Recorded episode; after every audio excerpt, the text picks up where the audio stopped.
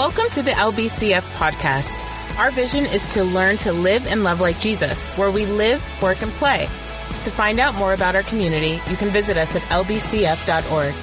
We hope you are encouraged and challenged by this teaching from our community.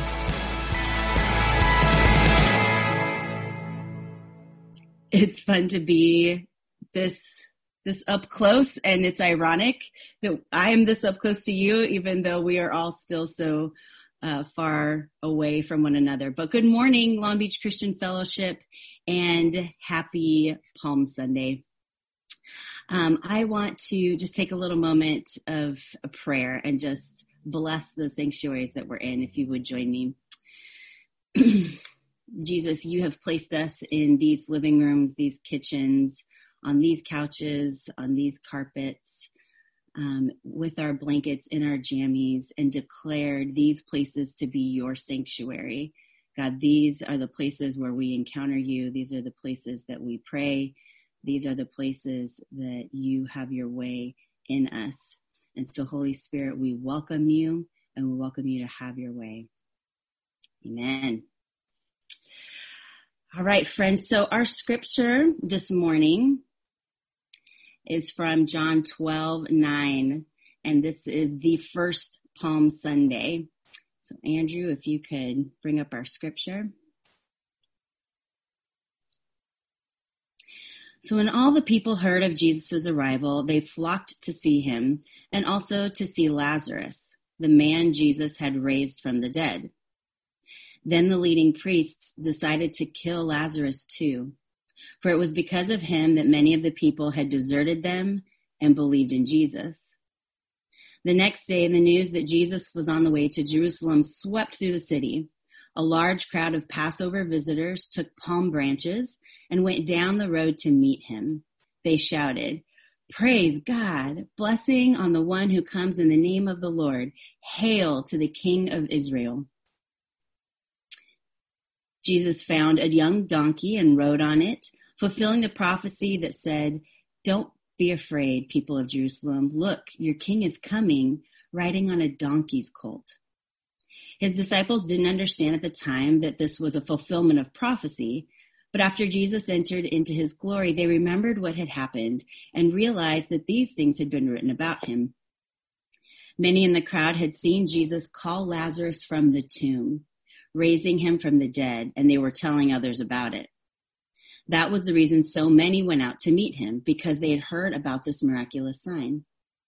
Then the Pharisees said to each other, There's nothing we can do. Look, everyone has gone after him. Now, what stands out to me in, in this story that a lot of us are so familiar with is how prominent Lazarus was in drawing people to Jesus and recognizing him as the Messiah, the King of Israel. Yes, because Lazarus had been once dead and was now alive, as it says, they flocked to see him and also to see Lazarus. If we go back to verse uh, chapter 11, just the previous chapter, we see how Jesus related to Lazarus and what was known about his relationship with him. Because I don't think it's just that he was someone who had been dead and brought back to life, but I think it had to do with the way Jesus loved him and the kind of relationship that they had that people were curious about. So back in chapter 11, you know, Lazarus has died and Jesus comes to his family. They were friends, Mary and Martha, which we know a little bit about as well. And when he asks, where has he been placed? Where has they, where have they put him? And he goes to the tomb. He stops. I almost picture him like putting his hand out to steady himself. And the shortest scripture and most powerful scripture is that Jesus wept. And we know that that wept was not, you know, just a silent tears rolling down his face it's the ugly cry, it's sobbing, it's wailing. And the comment that people make around him, they observe, see how much he loved him. So Lazarus was known as someone that Jesus deeply loved. And people wanted to see what kind of person who has now been, yes, was dead and is now back alive. But what kind of person would Jesus cry hard and sob and wail for? Because there's something about Jesus' love that enters pain and can even defy death that is powerful and that we all know deep down is the source of life. And we're, they were starting to realize that this life was a life that was eternal. So it's this relationship that reveals who Jesus is, what kind of king he is, and what kind of kingdom he is establishing. So when the people cry out, Praise God, Hosanna, which we know means God save us, and hail to the King of Israel, what the people are crying out is, Save us now from this world of kings who do not weep for their people. And as they see Jesus coming to them riding on a donkey's colt, they cry out, Hosanna, God save us from leaders who despise humility and abuse power. It was significant that Jesus came on a donkey. This was prophesied in Zechariah 9 9. said, Look, your king is coming to you. He is righteous and victorious, yet he is humble, riding on a donkey, riding on a donkey's colt. And it's this kind of it's this kind of king and kingdom that is characterized by a love that is that is deep, that enters pain, that is humble, that the religious leaders of the day were stripped powerless. So they've they've put out the mandate to have Jesus killed and also to have Lazarus killed. Their power is threatened, and yet they don't change the mandate. They are just simply powerless. They declare there's nothing we can do. Look, everyone has gone after him. They are powerless against love and humility and relationship and the kind of love that defies even death. This is our King. This is the one that we can cry out to and say, Hosanna, God save us. Save us from ourselves. Save us from every false appeal of, of power.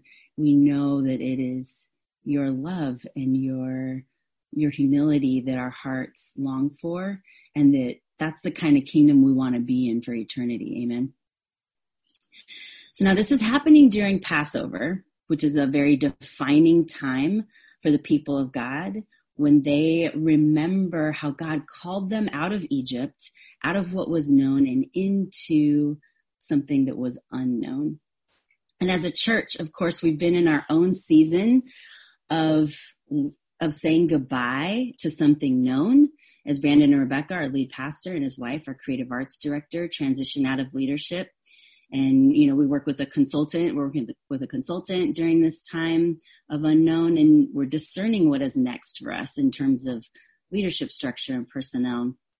And then we entered this time of pandemic we don't even know what we're saying goodbye to or what we're going to reemerge into or, or what the future unholds. And here I stand as your interim co-pastor and and I can find myself feeling like a temp and leading in a time of unknowns and not really sure what the future holds for my position, you know, as a leader or even what I'm leading in. And it feels risky and I found myself feeling kind of guarded. And so, even in preparing for this message, I, I had a conversation with Jesus about it. Um, I actually went back to that prayer guide that we sent out, the guide for transitions, and in that fourth um, week, it talks about you know just picturing Jesus sitting across from us like a friend over a cup of coffee and asking like, "How are you doing?" And so, as I entered into that kind of you know conversation with Jesus through prayer I just imagine him asking, like, how's the church going? Like, how are you doing? And I just broke down and cried and, and yeah, just said, I don't know how to do this. Like, I don't know how to lead, you know, during this time. There's so many competing um, needs or, uh, you know, anxieties out there. And, and, um, and yeah, I'm, I'm just the interim co-pastor, you know, I, I don't even know, um, what this looks like and and what if, and this is vulnerable to share, but you know, what if what the future looks like leaves me with a, a sense of feeling rejected? You know, like what if my position looks different in the future? I, I don't know. And Jesus, in his empathy and complete presence, said, Yeah, I know what that's like. I know what that's like to love people that you might feel rejected by. And then the tears came even more, and I said, Yeah, I think that's what I'm guarding. I'm guarding that I love this community so much. Um, and and I really want to love them well, and I, I want to lead in a way that um, the world knows that you have that you have marked us as your people, and that we're the people that your love is coming through. Um, and what if I mess that up? You know. And um, again, Jesus, in His grace and compassion and kindness, said, "You love with my love, the love that I've given you." Like, of course, you're finite. Of course, of course, you don't know what to do. Um, but I'm not freaking out right now and and I give my love to you to give. So I said, yeah, I felt like relief in that, like, right. Um, so then I was like, okay, so how are you loving them? And he said, through you. and and what do you see? And I said, God, they're harassed.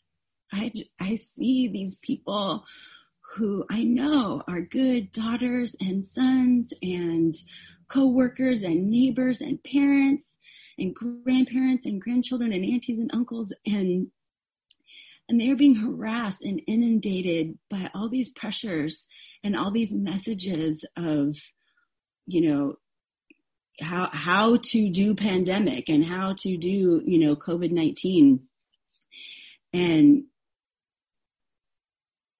and and and I'm seeing like the father of lies pull out his oldest first lie and and and that is you can be like God.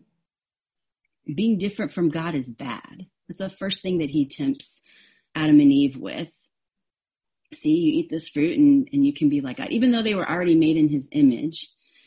Um, tempting us to despise our unique to, our uniqueness, tempting us to despise being other, as if that difference was bad. And I notice it, you know, in myself. I notice it and yeah, and how I, I respond feeling guarded, um, and and sometimes like this false guilt.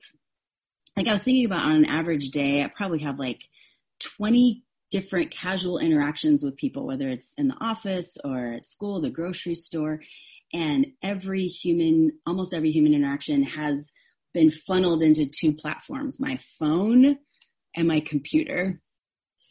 And it's, it feels overwhelming. I'm in my inbox I, and social media, like I'm flooded with information, advice, opportunities, requests about everything from, you know, global human fragility to master classes on self expression and authenticity by RuPaul that I admit I'm super fascinated by. but I mean, yeah, typically it's like I'm an avoider. My response is to to feel guarded and then feel kind of guilty even for my privileged status that I even have the opportunity to to choose what I read or don't read or what I respond to or don't respond to, knowing that each of us are going through this so differently depending on our context, our, our resources, our circumstances.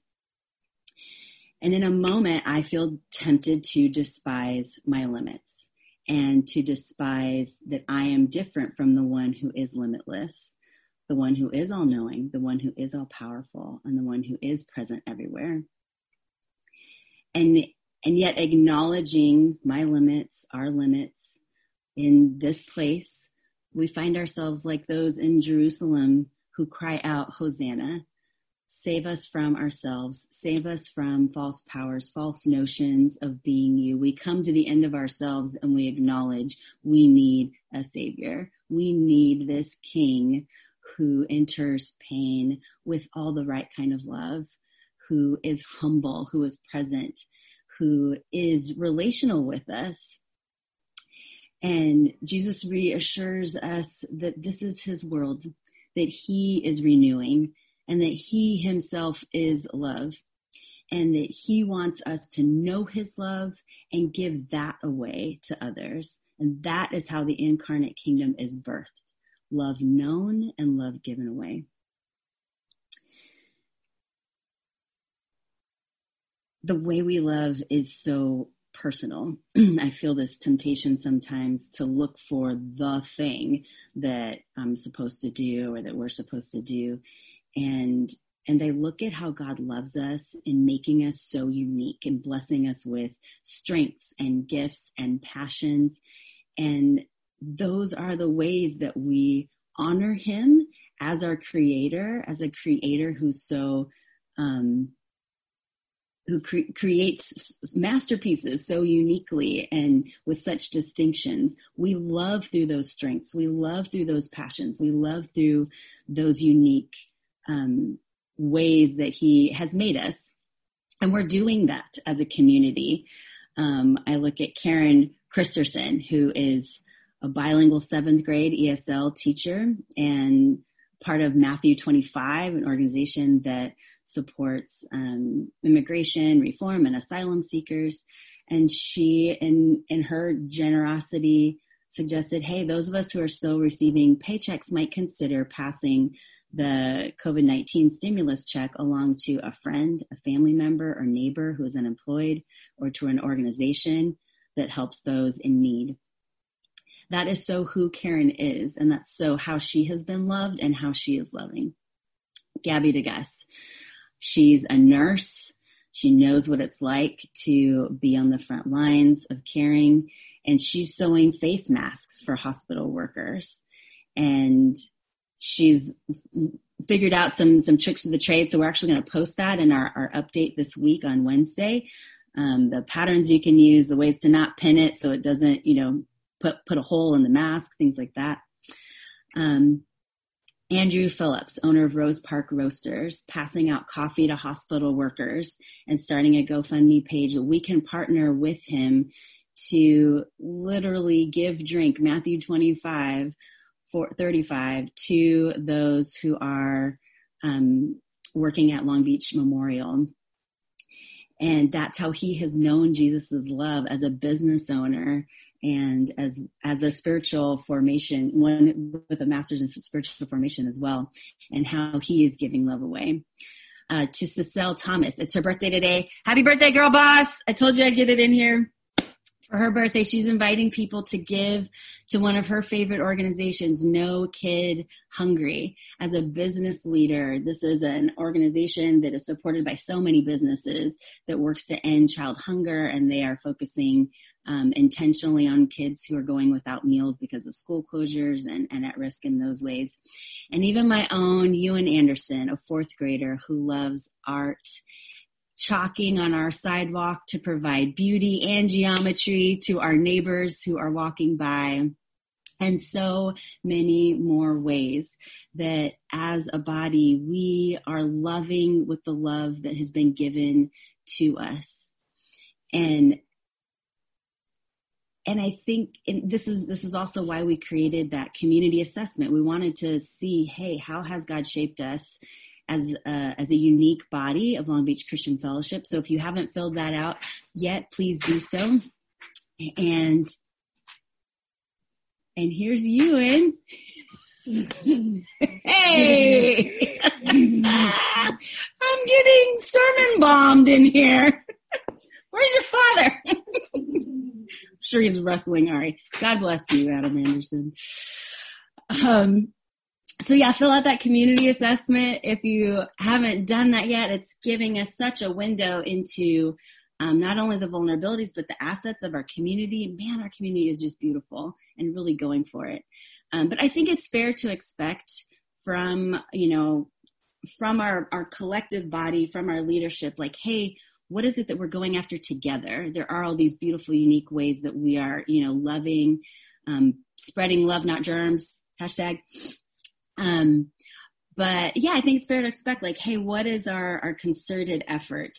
And our response to that is we are remaining faithful to our partners. We are in the midst of this Lent giving season, and we have our partners Precious Lamb Preschool for kids who are facing homelessness, and Hesed School, kids who would not otherwise receive an education in Zambia.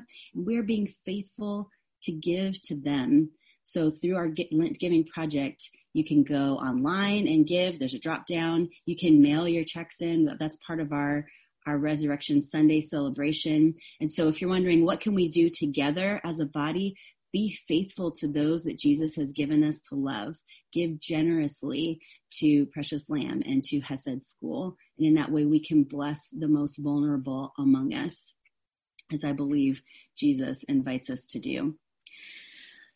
So we have a, a praise that we want to um, engage together.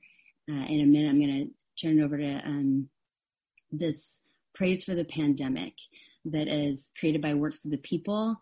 Um, it's an organization that Ryan Longnecker has worked with before as a you know photographer and, a, and an artist, and um, they offer a praise for the pandemic that we can find ourselves in this praise. Let it wash over you. Let it stir you to respond with your own spontaneous prayer for names and people that might come to mind um, as the words are, are spoken um, and find yourself being blessed and being prayed for. And so I will turn this over to our praise for the pandemic.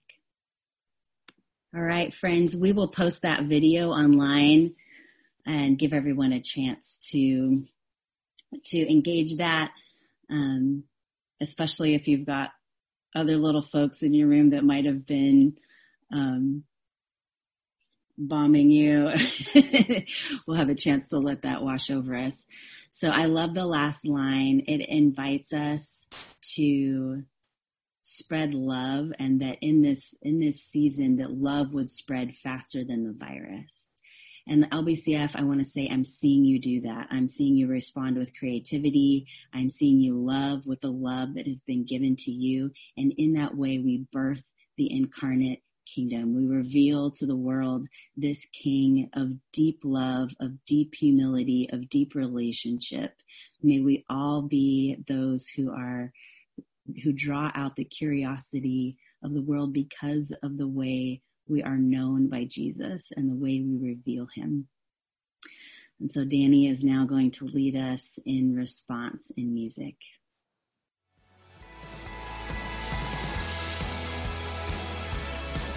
We hope this teaching has encouraged and challenged you. We always have more resources available at our website, lbcf.org. And wherever you are and wherever you're listening, we pray you be filled with grace to learn to live and love like Jesus.